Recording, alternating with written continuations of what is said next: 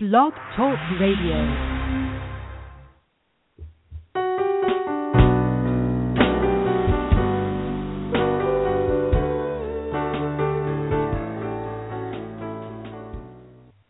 Hi, I'm author and publisher Traci L. Slatton. It's my belief that the most interesting, creative, and original voices today are heard outside of the big corporations, studios, and galleries. Individuals of courage, inspiration, and vision are seizing the opportunities to create and promote their art themselves. I'm here to support them and to bring their stories to you. On this show, I'll interview independent artists of all kinds, unusual thinkers, and even some healers about their process. How do they do it? How do they start with an idea and bring it to life in the world? This show intends to illuminate the journey. Feel free to call in to 516 453 6052 with questions or live chat with me at blogtalkradio.com slash independent artists thinkers. Great to have you with us.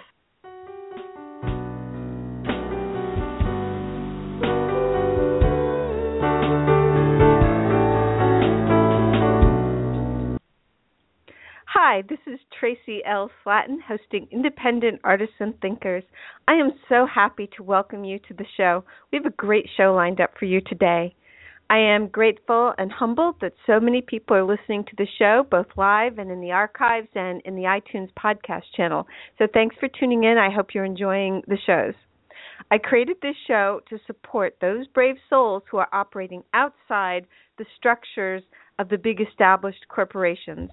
As the intro to the show says, I intend to illuminate the unusual journey and to bring it to you. I'm interested in alternatives to conventional thinking and conventional answers. I'm interested in creativity, fresh ideas, unusual perspectives, and originality, and this show aims to bring you models of people who embody those qualities. Please do call in with questions or comments to 516-453-6052. You can also live chat me at blogtalkradio.com slash independent artist thinkers, and I am the chat room is open now.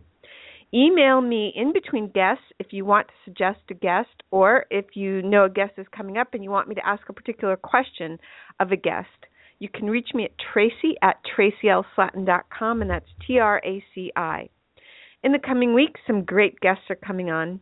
Next week on September 17th at 1 p.m., author, astrologer, and teacher. Oh, that's today. Um, next week on Thursday, September 24th, Sufi dancer, entrepreneur, and founder of Neural Beings Coaching, Anahita Moghadam will talk about mindfulness and self actualization. On October 1, artist and atelier master Virgil Elliott will talk about art and the study of art. We have Linda Backman, who's an author and who writes about between lives soul regression coming on, and L.V. Lewis, who's an author who wrote very steamy, sizzling interracial romances. So tune in and keep checking, checking the website independentartistthinkers.com and the Blog Talk Radio show um, page to find out who'll be on the show.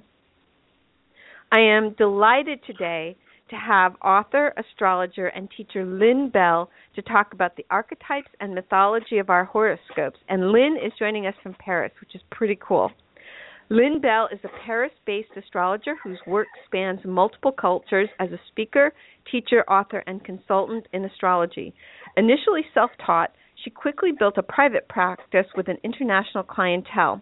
After many years of teaching and lecturing throughout France, she was invited to join the Centre for um, Psychological Astrology, the Center for Psychological Astrology in London in 1995. As a master consulting astrologer with a multi layered approach, Lynn's work combines psychological and spiritual perspectives. Her interest in working with familial patterns first emerged from work with clients. After personal work and analysis, her training in Ericksonian hypnosis led to work in family systems and later several years of ongoing research groups on the charts of families. Her book on planetary patterns and families, Planetary Threads, was first published in 1998. And it's a great book, so I encourage you to get it. She lectures and teaches seminars around the world, from Western Europe to far off lands like Bali, Mexico, Australia, and South Africa, as well as the U.S., and most recently in China, Hong Kong, and Taiwan. In the UK, she teaches for the Faculty of Astrological Studies Summer School in Oxford and the LSA, as well as the CPA. Outside the world of astrology, she has often collaborated with Caroline Myss and her CMED Institute. She has been part of the faculty of the New Chartres School, held every year for the past seven years in Chartres, France, by Wisdom University. Her books are Cycles of Light, Exploring the Mysteries of Solar Returns, The Mars Quartet, and Planetary Threads. You can see more about Lynn at lynnbellastrology.com. Lynn, welcome, and thank you so much for being on the show. Thank you, Traci. I, I'm, I'm so, very happy to be speaking to you. Can you hear me? Yes, yes, I can hear you. So thank you. I'm really happy to talk to you. I've, you know, had many readings with you over the decades and you're an amazing astrologer and um I love your kind of there's a mythological resonance to your readings that I always find incredibly useful. Well, thank you, Traci. One one of the things that is particularly notable right now is that Mercury is about to go retrograde. Uh, so we're speaking, it's about an hour and three minutes from now that Mercury will go retrograde, which means that it's standing still in the sky. And so it's one of those particular moments where you can hone in on something with extraordinary precision. And there's also something else happening in the next few hours, which is a change of uh, a very major planet. Saturn is changing signs.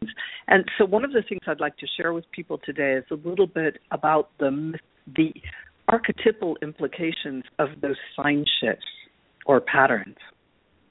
Well, I'd love to hear it. And I, you and I spoke for a few minutes just before the show, and I had said to you that I had a two-day kind of meltdown, and about an hour ago started feeling better. And I was sort of wondering if that was Mercury retrograde or Saturn changing signs. Well, I think it can be Saturn changing changing signs. It's been a very um, complex summer for many people, in part because Saturn slipped backwards into Scorpio. And um, this is, of course, in the Western astrological system where the signs are based on the equinoxes and solstices. And in this in this system, uh, Saturn had been in Scorpio, which tends to bring up very, very deep, very powerful emotions, uh, ravenous uh, and destructive psychic attitudes. And uh, Saturn had changed signs last December, and in the middle of June, on June 15th, in fact, Saturn slipped back into Scorpio, and it it almost seemed as though people were taken over a little bit by these psychic processes. Um, and I saw a lot of people going through many difficult things. And someone I was working with today said, I've just started to be, feel better this afternoon. like something is moving. Um, having a, it's like going a little bit. If you remember the game of Chutes and Ladders, um, where if you land on certain squares, you would go way down and go backwards, and on others you would zoom ahead. Um, it had a little bit of that feeling that people were being pulled down into something, and now they're able to climb out of it. Well, I experienced this summer. I worked, you know, especially with my little one. My ten-year-old was at camp, so I worked basically seven days a week, round the clock, and I just worked all summer.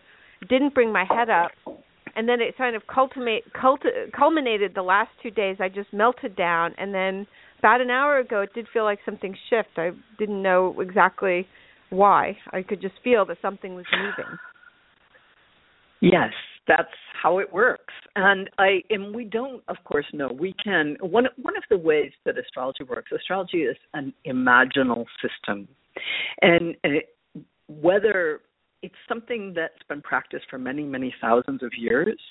And whether it's real or not is something that a lot of people discuss. You know, uh, it's a little bit like discussing angels or energies do they really exist? Do we have proof? And if we look with a western scientific model of course we don't have proof.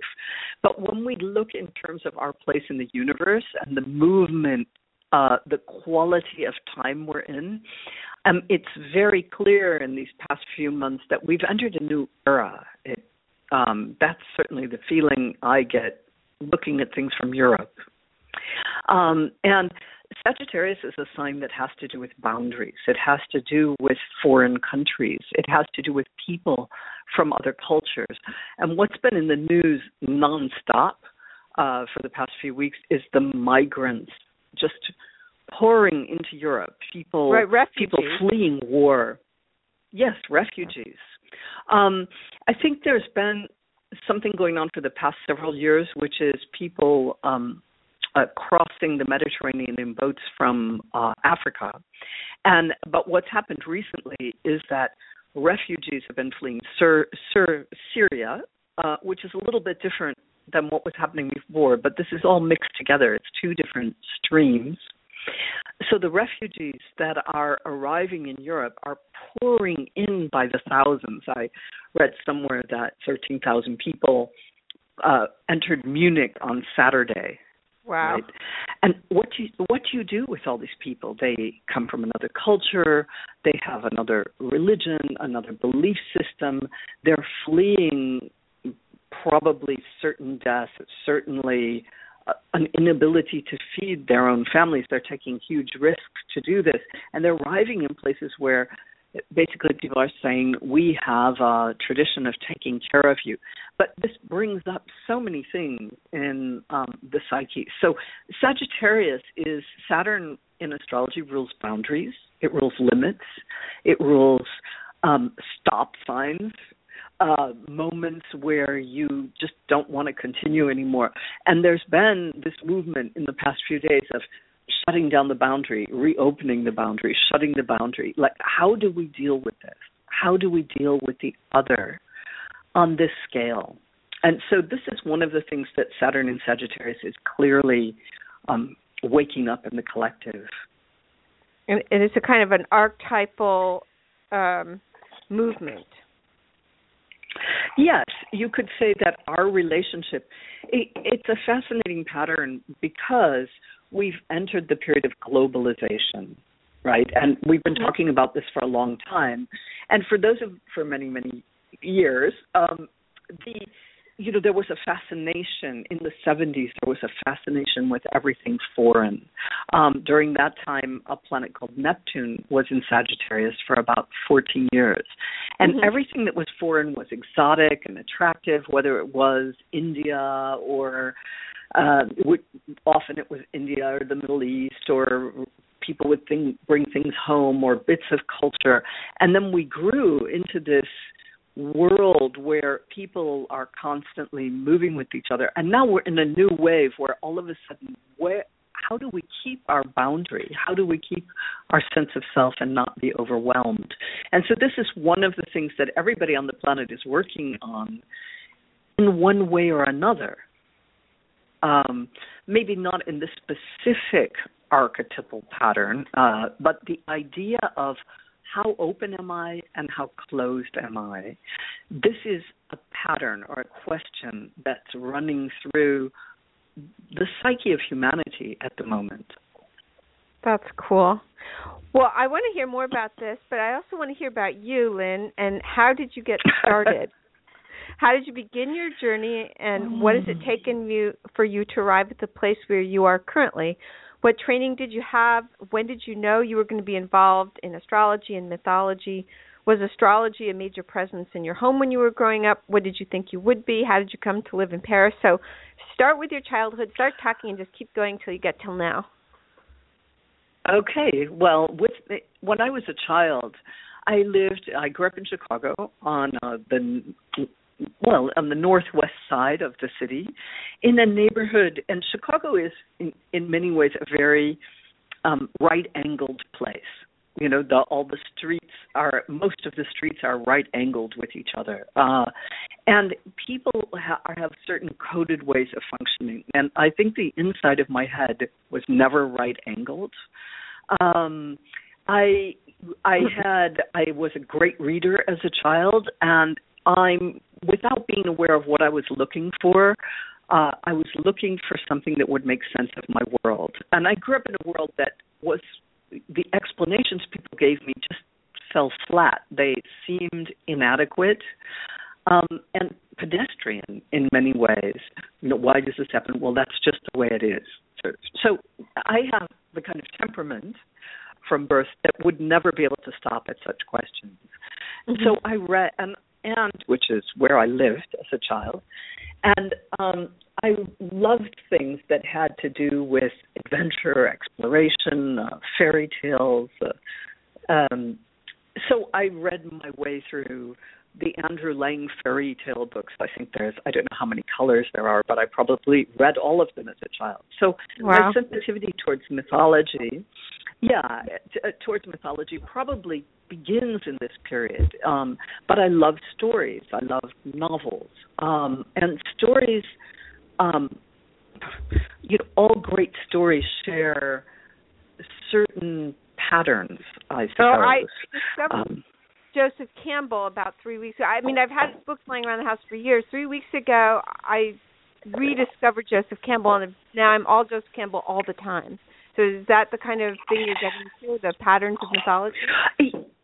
Yes, I think that that's part of what I'm talking about. I read Joseph Campbell when I was in university. I I astrology is a little bit different. When I was I I would read anything you put in front of me. Like if you put a cereal box in front of me, I'd read the sides, the front, the back. If you if my family read three newspapers a day, and so one of the things in the newspaper were horoscopes. And I was fascinated by horoscopes from probably about the age of 11 or 12. And I remember I used to spend my allowance on um, horoscopes you could get for each sign. They kind of came rolled up in a gumball machine plastic thing. Mm-hmm. And uh, so this interest was very, very young. But nobody, you know, people, I was noticed numbers and I noticed repetition and I had a very good memory, so I knew everybody's birthday. And I tried to get more sophisticated, but it was difficult to find information. So eventually, um, uh, I think it's my mother who brought home Linda Goodman's Sun Sign, uh, probably mm-hmm. from somewhere, mm-hmm. and we in we were reading passages out loud, and for me, this was the first thing I discovered that explained pe- human behavior to me. So, um, I immediately you know, asked everyone their birthday. I knew everybody's birthday. I remembered people's phone numbers and birthdays by heart. So it was one of those things that that suddenly the world could form categories that were useful to me in some way psychologically. Um, when I graduated from high school, you know how you used to have these predictions what would you would be when you would grow up, and I think uh, mm-hmm. the prediction that I would be somebody's psych psychoanalyst. You know, so uh-huh. that's the kind of temperament I had as a child. You know, if people know, no, that was when I was 14, 13, when you leave grammar school for high school. That was the prediction already. So it gives you an idea of my temperament. Um, part of the same thing got me when I got to university. Um, I was already in astrology. I'd gotten a bit deeper, and I had um, uh, uh, teachers who really encouraged me. I did an independent study, and they gave me Jung and they gave me Joseph Campbell to read. And myth studies was not really that. You know, I don't think it existed at that time, but basically that's what I did. I did myth studies for a year and designed my own program, and that wow. brought I I was a great dreamer, and uh, that brought my dreams together. Uh, I was I could I had very detailed and intense dreams, and so suddenly I had a system that would code them, and at the same time I was fairly intellectually oriented and rational, and every once in a while I'd say, this astrology is nonsense, and I'd give it away. Because at this time, you couldn't really discover astrology on a sophisticated psychological level, which you could afterwards. Um, mm-hmm. Two colleagues of mine in, wrote books in the 70s. Uh, Liz Greene wrote a book in 1978 on Saturn, and Stephen Arroyo around the same time. That I suddenly recognized my own way of thinking in the way they talked about astrology. But until then, it was like digging through very dry dust trying to find the gems. And so, in many ways, I rediscovered astrology for myself. Um, and I would say that many, many people, this is a pathway, uh, you're talking about independent thinkers or artistic thinkers. When you discover something, you look you when you rediscover something for yourself, you put it together in a way that's never been done before. And now in the astrological world, there's a in the past 20 years, there's been a huge movement to discover the origins, the texts that were lost, ancient Greek thinkers in astrology, the medieval thinkers, the Persian thinkers, all of which is really wonderful. And bits of the system that were lost um, have come back together to us. But nonetheless, this voyage of individual discovery, of thinking in terms of symbols, in archetypes, um, is something that's incredibly exciting and powerful and passionate. As exciting as any archaeological discovery, I think. Mm-hmm. Um, so that did you have a moment was, did you have like an aha Did moment I? when the light bulb went on over your head and you said, "This is it. This is what I'm doing. I'm committing myself wholeheartedly to being an astrologer"? Uh, that was more difficult. Um, well, there's two things. Um, I'll, I'll back up a bit. I, I learned because I couldn't really find as much information about astrology as I wanted. I ended up learning palmistry and um, really understand it very well. And when I was 17, I started to read poems quite intensively, and I would find myself saying things when I was reading people's poems. But people would say, "How did you know that?" You know, I'd say, "Your mother died when you were seven. and someone would say, "How could you know that?" And I don't know where this information came from. I could obviously point it out, and I had a logical reason for saying something like that. But what I understood is that this whole way of thinking, of leaping into the intuitive signs and trusting them, could work absolutely. So I discovered that quite young. So there's a bridge that was made in terms of the kind of knowing we have that isn't that doesn't come from books or that doesn't come from uh, only uh, rational investigation. So that was very important and I explored many things along those lines. And mm-hmm. I was really trying to, I dropped out of a PhD program. Uh, it's, you what know, were I'm, studying? I'm making a shortcut. Literature. Ah, okay. Uh, so I I uh, I was studying literature, but when I got to the point of doing the doctorate, I started to feel that it was deadening and drying me out inside. I felt I began to feel bored with reading, which I had never felt in my whole life. I felt burdened by reading rather than enlightened by reading. And I I took a leave of absence essentially and never went back. I had a, mm. a four year fellowship to do a doctorate and I walked away from it. Um wow. and I walked away from it from some kind of inner imperative uh because I knew that I had to follow this thing that was calling me, but I didn't know what it was. I couldn't say, "Oh, it's astrology that's calling me." It was sort of see, a kind of seeking that was calling me. Mm-hmm. And like many people, I followed. I I went down many many many paths. You know, from Sufism to the I Ching to the tarot to Rudolf Steiner to mystic, many, many things. I call it my first private esoteric studies this mm-hmm. period, and um, and and I think that was a very common path for many people who really made astrology their life path. They had a very, very similar way of moving down it. I traveled um, when I was about 25. Uh, I traveled to Europe for about six months. And at the end of that trip, I ended up in the living room of people, uh, two Americans who were living in Paris, a couple, who became very good friends of mine, who have not one single esoteric bone in their body. but and they they were saying, well, what do you want to do? And at the time, I loved cooking. Uh, uh, I was passionate about food, uh, and I loved. Yes, you're an exceptionally said, good well, cook. Thank you, Traci. Eaten people dinner don't at your know that place. always first rate. yeah, I don't. Uh, most people don't know that. Uh, but but in any case, um, this uh, friend of mine, Phil, he said to me, "Well, what is it you really love? I think what's important in life is doing what you love." And no one had ever said that to me. No one. Many people had asked these questions, but they'd um, uh, not known.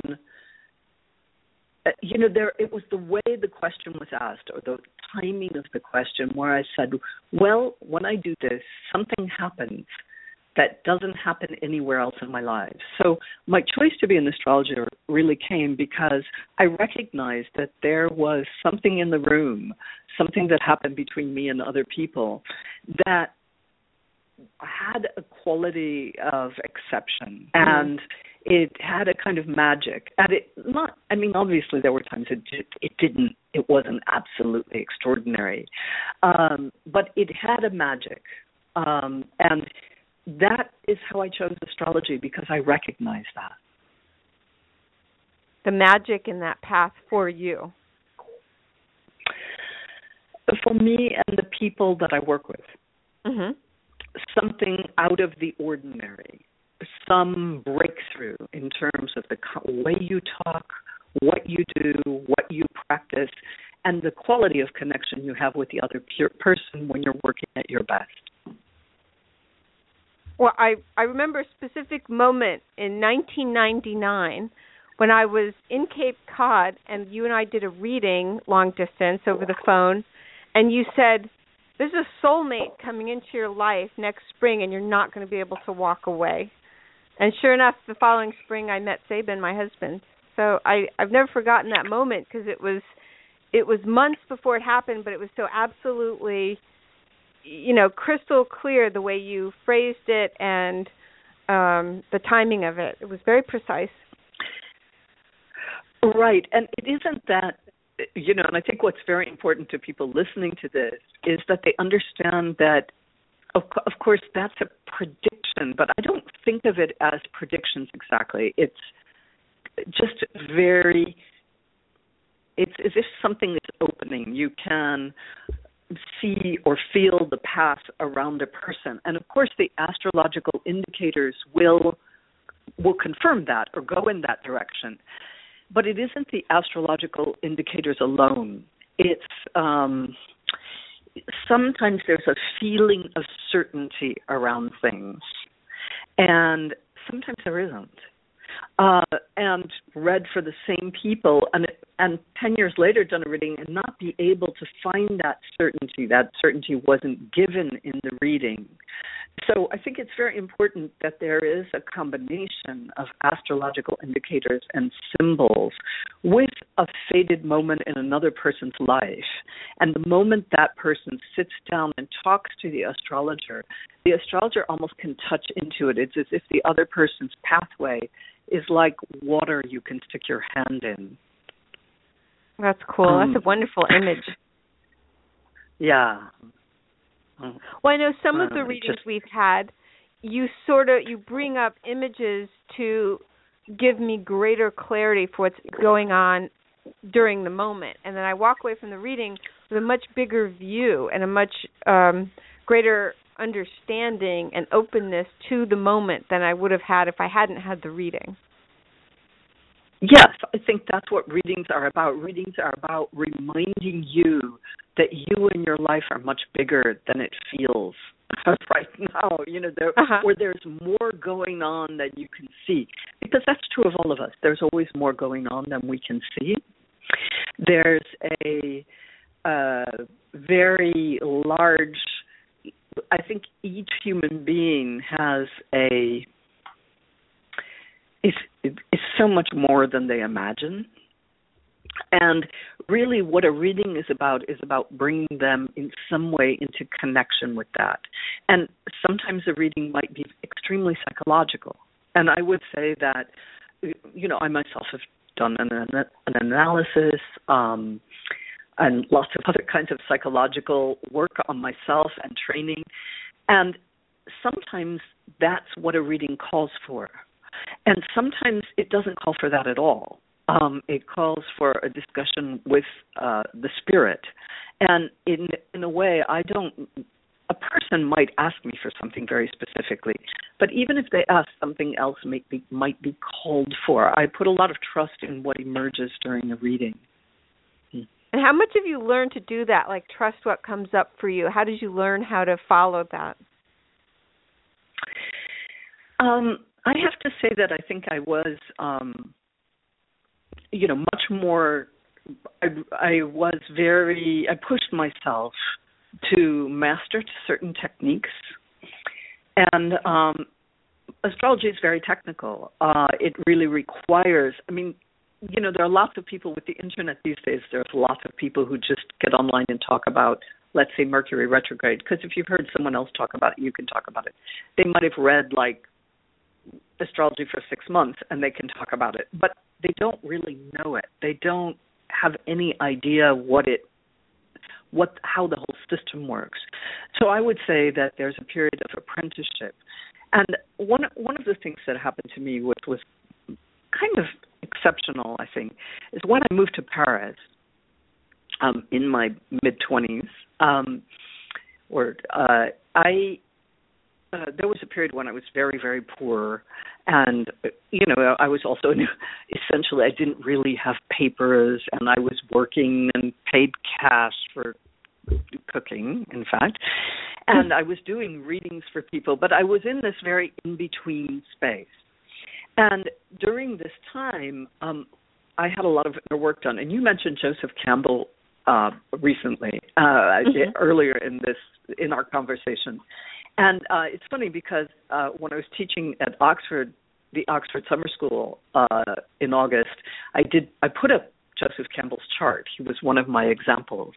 Oh, really? And um, yes, and he talks about a moment uh, very interesting in his story uh, where he wa- got into a PhD program in uh, to study uh, classics, I believe and he wanted to bring literature? in the study of.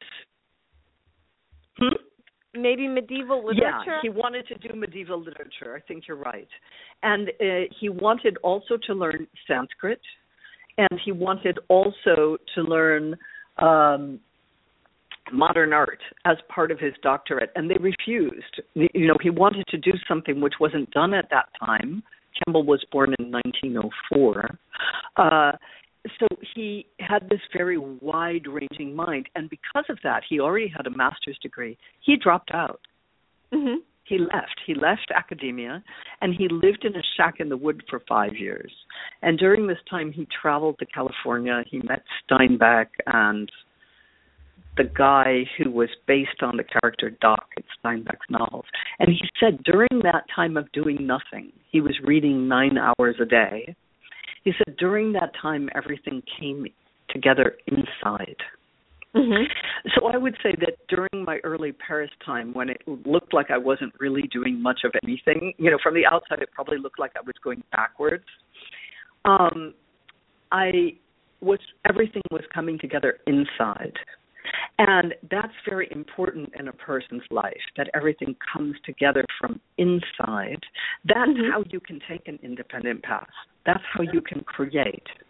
Um, no matter how wonderful the outer structures you get, it's that putting them together that really mm, shapes a creative individual.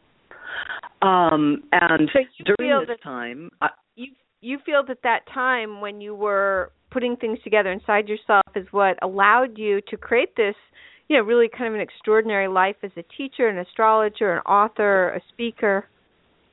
But mm-hmm. it was as if they were showing me that it wasn't happening in words. It was happening through some other form of knowledge uh, as if people were showing me shapes and colors. And i was in some kind of school in my dreams. I was in uh, that school so when i was in when I was in a healing school, you know, I was a healer for a number of years and I used to have the same thing happening in dreams where I would be learning healing techniques in my dreams. That's so it right. sounds like you're having a moment dreams. Yes, well these were for me these were definitely dreams of learning on a different level. It was when I was doing those dreams that I realized that what I knew, that the facts I knew, or the information I knew, was now moving to a totally different level of integration. So when you say, How did I learn to do a reading? Again, you, as I told you when I learned to read palms, I trusted knowledge that comes through the intuitive leap. I learned to do that very young. But I also trusted that knowledge when, with astrology, with this very intensive study of technique and at and learning to calculate charts by hand and using logarithms and you know sometimes making mistakes and having to do it all over again. Um, but it was moving beyond that so that the knowledge was not just in my head but in my whole being. And then i would say the knowledge was in my head and in my body uh, I had a lot of intuitive perception during readings, a lot of physical perceptions, and then again, it shifted again. Um, and and uh, I'll never forget something that Caroline Myss said to me. She said uh, when we met, I told her that sometimes I would get physical symptoms during the session, and I'd say, "Do you have are you having pain in you know your lumbar vertebrae and people would say well as a matter of fact uh mm-hmm. it, so i would actually feel symptoms which isn't easily and she said to me it was because I was coming through, I was using third chakra intuition, mm-hmm. um, that I was co- connecting through the solar plexus, and that if I moved my attention to sixth chakra intuition, that it would change completely. So um, when you do that, uh, and I did. Uh, so somebody just gives you says the right thing to you at the right time. Someone exceptional as well, who mm-hmm. really understands the process. And you understand that intuition can come from a different you're seeing from different places. So i'm always using the chart but i'm seeing from a different place than i used to. Mhm and tell us about working well before i ask this question i just want to repeat. You said you trusted the knowledge that came through the intuitive leap. That's such a beautiful phrase. Yeah thank you so tell us about working with family patterns and Ericksonian hypnosis. Ah. Well, uh, well, there's two things there. One is, you know, after uh, Ericksonian hypnosis came, I'd been in a long period of an anal- analysis, and psychoanalysis gets you in a kind of self-referencing leap uh, where everything comes almost from your past. You know, you're a product of forces of your past, and I there's a limit to that. I mean, I think it's a very for me it was a very important process, and for many people it's a very important process. But I had uh, I knew many people in the psychotherapy community here, community, and friends of mine would say, "Lynn, you have a way of using language and communication. Um, you should really consider doing hypnosis because you're doing it already. So I went. Someone was recommended to me, and a, a guy who was a brilliant, a, a really, a, I think, a genius, really gifted communicator, who was a therapist who worked with adolescents and also on Ericksonian hypnosis. And I did his training, and it was such a again when you if i don't know if you've ever been hypnotized um traci mm-hmm. but yeah the first time you're you're hypnotized where you in a way your individual will is no longer operative um uh it's it, for me it made me angry and it was wonderful at the same time it's like you hold on to yourself um i think human beings hold on to themselves in these very powerful ways and there's a moment you really need to let go of yourself. And um so leaping uh, again, it's a kind of a leap into a space where you let go. Hypnosis allows you to slip over the boundaries of what you consider I. Um, and if it's done with an intention for healing and an intention for contacting the higher self, um, then it's an extraordinary experience. Which is, of course, mm-hmm. the only way I, I, would want to do hypnosis. Um, I don't actually well, I very rarely practice hypnosis, but I would say that it is very much part of an an atmosphere or a way of communicating. Mm-hmm. So, family patterns is slightly different. Um, in part, my um, hypnosis trainer was a family therapist, and I'd always been interested in family patterns. I, I and families, people would send me their brothers, their sisters, their mothers, their fathers, their cousins, their partners. So it was something that would happen automatically in my practice. I would get families and I'd say, This is so interesting because this is here, this is there. I would notice patterns. Mm-hmm. And um, in noticing these patterns, I started to get ask myself questions, and so I did a lot of training in family systems work. I mean, I'm not a trained like Hellinger's therapist, just work, to like family constellations, or No, this is way before family constellations. So it's before family constellations was known much outside of Germany. So there's something called family systems work that was pioneered in the U.S. by Bowen, uh, uh, Whitaker. Those I would say are the first people that jump to my mind. There's a guy with a Hungarian name named Boszormenyi Nagy. Um, in uh, anyway, there's and I was very very lucky. Um, uh, Cloe Madanes and Jay Haley, both of whom were Ericksonians, but who also worked with family systems. And the idea is is that you don't that a family has a psyche, a family has an energetic pattern. And I think Bowen once said that you know when you go home for christmas you always say i'm never going to talk to my mother like this or my sister. I'm really tired of that. I'm done with that. I've done years of work on myself and you slip right back into it. You can't stop it. Mm-hmm. and he calls this the family trance. The family Mhm. trance and as if there is something more powerful than the individual. So i think there's something common in my in the way that i entered into family systems thinking and into hypnosis. It they kind of came together in my life as interest. And then I started working with my students in Paris, and I created these groups to look at their family patterns. And they would bring in quite a lot of charts, and we would what what I discovered is that every family is connected in different ways.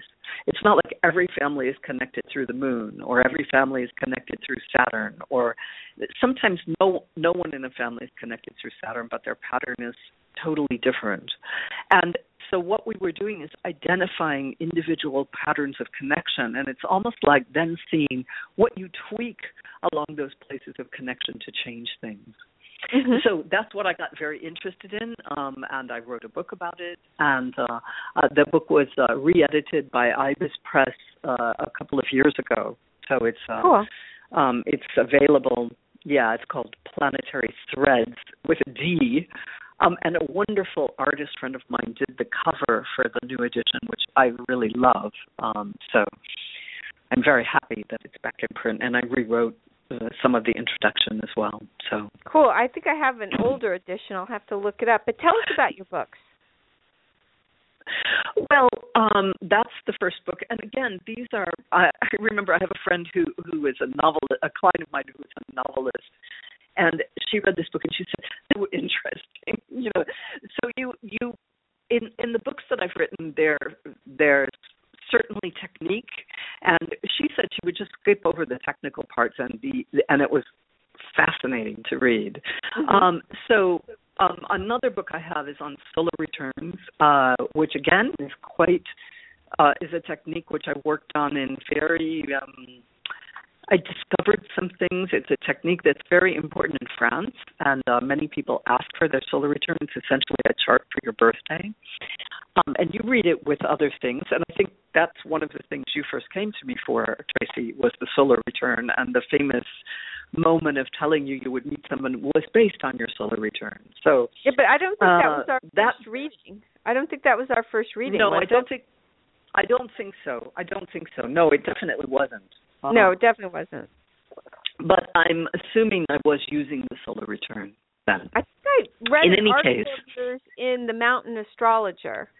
Wasn't that how I found yes, you? that's how you found me. Yeah, that's yes, you and you're a found me. wonderful writer, Lynn. I loved the article, and I Oh, thank tracked you. it down. That was before the internet, so I had I think I emailed uh sent you a letter or called or something. That was before yes, I could. That's email. right. yeah, it's way, way, yes, way pre that. Um, yeah, so my second book is on solar returns, and again, um, right now that book is out of print, and um, I'll be bringing it back into print next year, and I think I want to do some new things with it. So um, I'm thinking about exactly how I will do that. And then I'm a co-author of a book on Mars, and uh, when we there were four astrologers who uh, Liz Greene, uh, who's a wonderful Jungian analyst, uh, Darby Costello, and Melanie Reinhart, all fabulous astrologers. And each of us, Mars, Mars is as we know, the god of war, and Mhm. uh, Mars is basically has to do with aggression and instinct and anger and conflict in astrology. But astrologers, particularly, it's you know kind of like the guy who drinks the beer and burps in your living room. That's kind Mhm. of how Mars felt to astrologers. You would just talk a little bit about him, and suddenly I remember I was in London, um, and I suddenly felt I need to teach a workshop on Mars. And uh, people were saying, well, no one's done Mars for a really long time. And one of my colleagues said, I want to teach on Mars too. But since I was first, I did it. And I think 50 people came to this seminar, which is a big turnout for a seminar. They, Yeah. you know, and it, there was an excitement in the room. And around this time was when the movie Gladiator came out. And, you know, it was there's something about masculine energy. I think people don't remember this, but in the late 90s, there was a lot of talk about, you know, the feminine and men should be sensitive, and it was all about feelings. And all of a sudden, you had this film Gladiator with this muscle bound, this pure Mars archetype. And when and it just felt like something was drumming into the psyche of the world. And we were all writing on mars. I finished my manuscript on mars on i think september 7th 2001 and Mm-hmm. one of my chapters was wanted dead or alive. And it was it was we were all talking about this aggression or the that was re-emerging. Like in other words we'd gotten too nice nice or something or believed too much in some ideal or illusion of harmony and something was trying to push its way back into the collective. And it was so i think all four of us all the writers writing on it we felt that mars energy come back. And it's so obvious in the world. You know you know traci talking about archetypes there's a um on my website uh there's a video um uh, which you can you can scroll through and see a video and it was an interview Mm-hmm. done um or you if you look me up on YouTube and you look up Lynn Bell, it has a green background. Anyway, there are two of them. It's in two parts. And this video was actually taped in 2000 and 2010. And people the people doing it were very professional and they wanted to know about 2012. And I said, well, it's not 2012. I said, there's a new energy coming up into the collective, and we could call it the new barbarians Mm. and uh, they will be knocking at the gates of the citadel and it's it's i was talking about a pattern between planets that was going to begin to form in 2010 but that we could already feel in 2008 What was that pattern? and it, it's uranus square pluto but it's Ah. also the arrival of uranus in aries in this energy of the individual and you're talking about uranus and aries from the point of view of independent thinkers, independent the individuals, people who aren't going more and more young people who are going to sidestep the big schools or who are going to move um in other they're going to take an independent path to knowledge a little bit like I was talking about earlier in my own process. This is something Mhm. coming back in the world. People have to start over again. Um and to a certain extent the structures of the world have they're getting to a point where they're stopping growth rather than supporting growth I see that in publishing. um I see that in book publishing a lot, where the old, you know, or in the art legacy publishers and the and the art. I had Peter Trippi on. He's the editor of Fine Arts Connoisseur magazine, and he was talking about the toxic art market trade. That was something he coined to talk about how all the top, you know, most expensive, famous galleries feed into the same museums, and they all feature the same, you know, 50 artists. So that if you see an exhibit in New York, you'll see it in Copenhagen, you'll see it in you'll see it wherever you go uh, because there's no more growth that these I see it in the art world, I see it in publishing where the same top people are published over and over again and it's very hard to it's harder and harder for anyone new to break in, although the good news is there are more and more democratic grassroots ways for artists and writers to get their work out to the public. Yes, and I I think this is very much Pluto is in Capricorn, which is a sign that controls things from the top down. you know, and so you know the one percent. How often is that thrown around? But the control from the top down, and I think this is also true of the educational system, so expensive that it creates a system of indentured servitude um, based on education. In other words, you're indentured until you can pay off those debts. Mm-hmm. And uh, so individuals will be striking out in new ways. Um, and that's Uranus and Aries. And these two have been, you could say, in an archetypal battle between power from the top down and the individual spirit that will find a new way through no matter what barrier no what barbed wire fence is put up no matter how difficult it is. And for some people those standard ways of doing things will be open to them or will be the right ways way for them. It's not to say that those are always bad. Um, uh, but there is a tension right now um, and a need to find these new pathways well, I'm all about Uranus and Aries. yes, I, I can tell. I can tell, Traci. um, and Joseph Campbell, by the way, was an Aries with a Leo moon. He was an Aries, um, Aries Sun, Leo moon. What was his rising sign? Uh, I believe. Wait a minute. Let me have a look. I was just looking at it. Libra. Ah, that's nice. I like that. Good yes. So he was a very fiery individual, four planets in Aries. So it's fascinating that you you've had the books lying around for years and you've just picked them up because he will bring that spirit and some way his somehow his own pathway took that spirit. Um well, or his spirit took that pathway. It, Tell tell us about your upcoming events, workshops, trainings, and so forth. Okay, well, I'll be I'll be teaching um, in London uh, next weekend. I'll be teaching at the Center for Psychological Astrology uh, something on um, never grow up. Uh, basically, I'll be working with the archetype of the puer aeternus.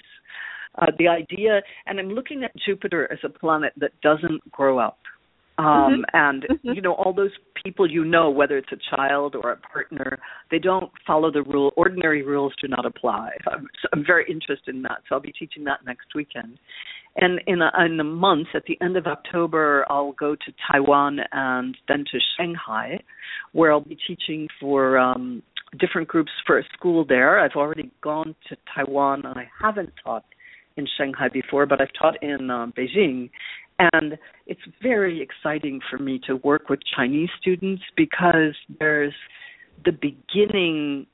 Um, young Chinese people are are so interested in astrology and so eager to learn about themselves.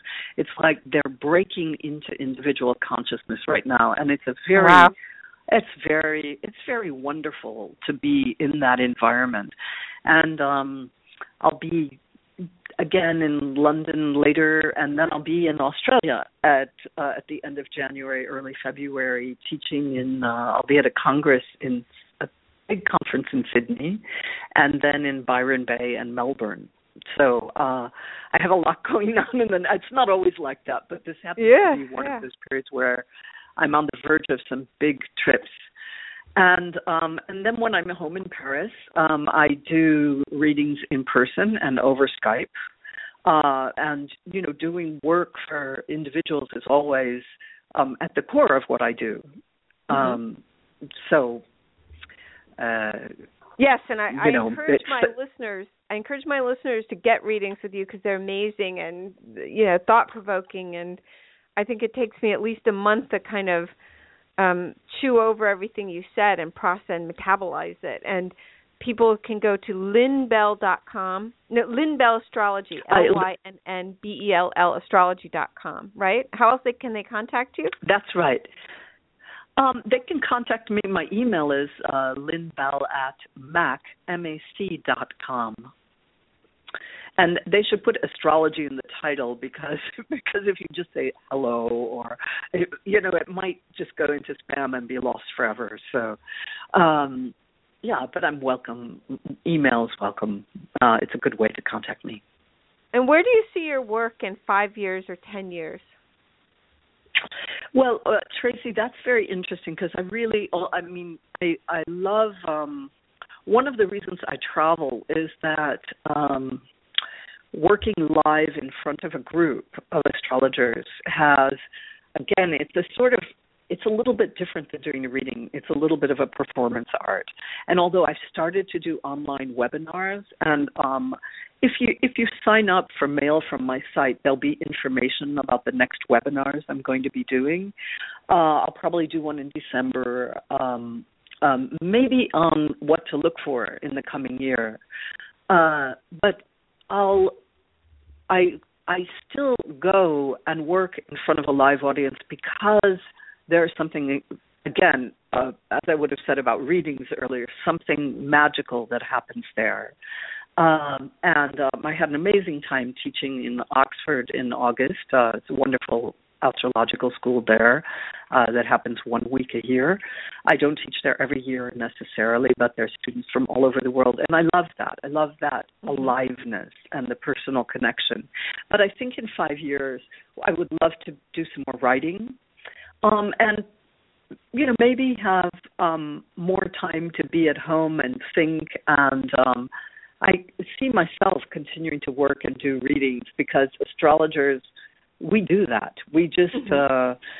uh, we we have that uh, excitement that edge and the longer you've done it the more you have it um, mm-hmm. so well that's well, we only what have, I see happening we only have a minute or two. Any last words? And let's remind my listeners that they can find you at lynnbellastrology.com. Any last words for listeners? Oh, my last words for listeners are that you're, you know, this is a day for moving out of the swamp into the fire, the, the swamp of Scorpio and the fire of Sagittarius, and it's a very, it's it's a time when our hope is tested, but if you have faith, that's wonderful. Thank Lynn, you, thank Traci. You, thank you so much. You're an amazing guest. I really appreciate. Thank you for being on the show. You're welcome. And um, and we'll hopefully have you on next year to talk some more. Yeah, well, you're doing an amazing job with this show, Traci. It's a great, great to see you do that and to connect with so many different uh, and exciting individuals. Yeah, thank you, Lynn. So, to all my listeners, thanks for tuning in. This was a remarkable conversation with Lynn Bell. And um, next week we have uh, Anahita Moghadam, uh, Sufi, and uh, the founder of Neural Beings Coaching, talking about mindfulness. So, thanks again for listening. Talk to you next week.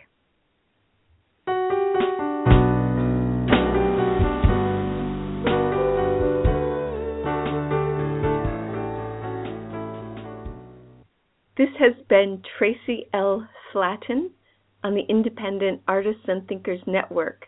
Thanks for joining us. Come back next week.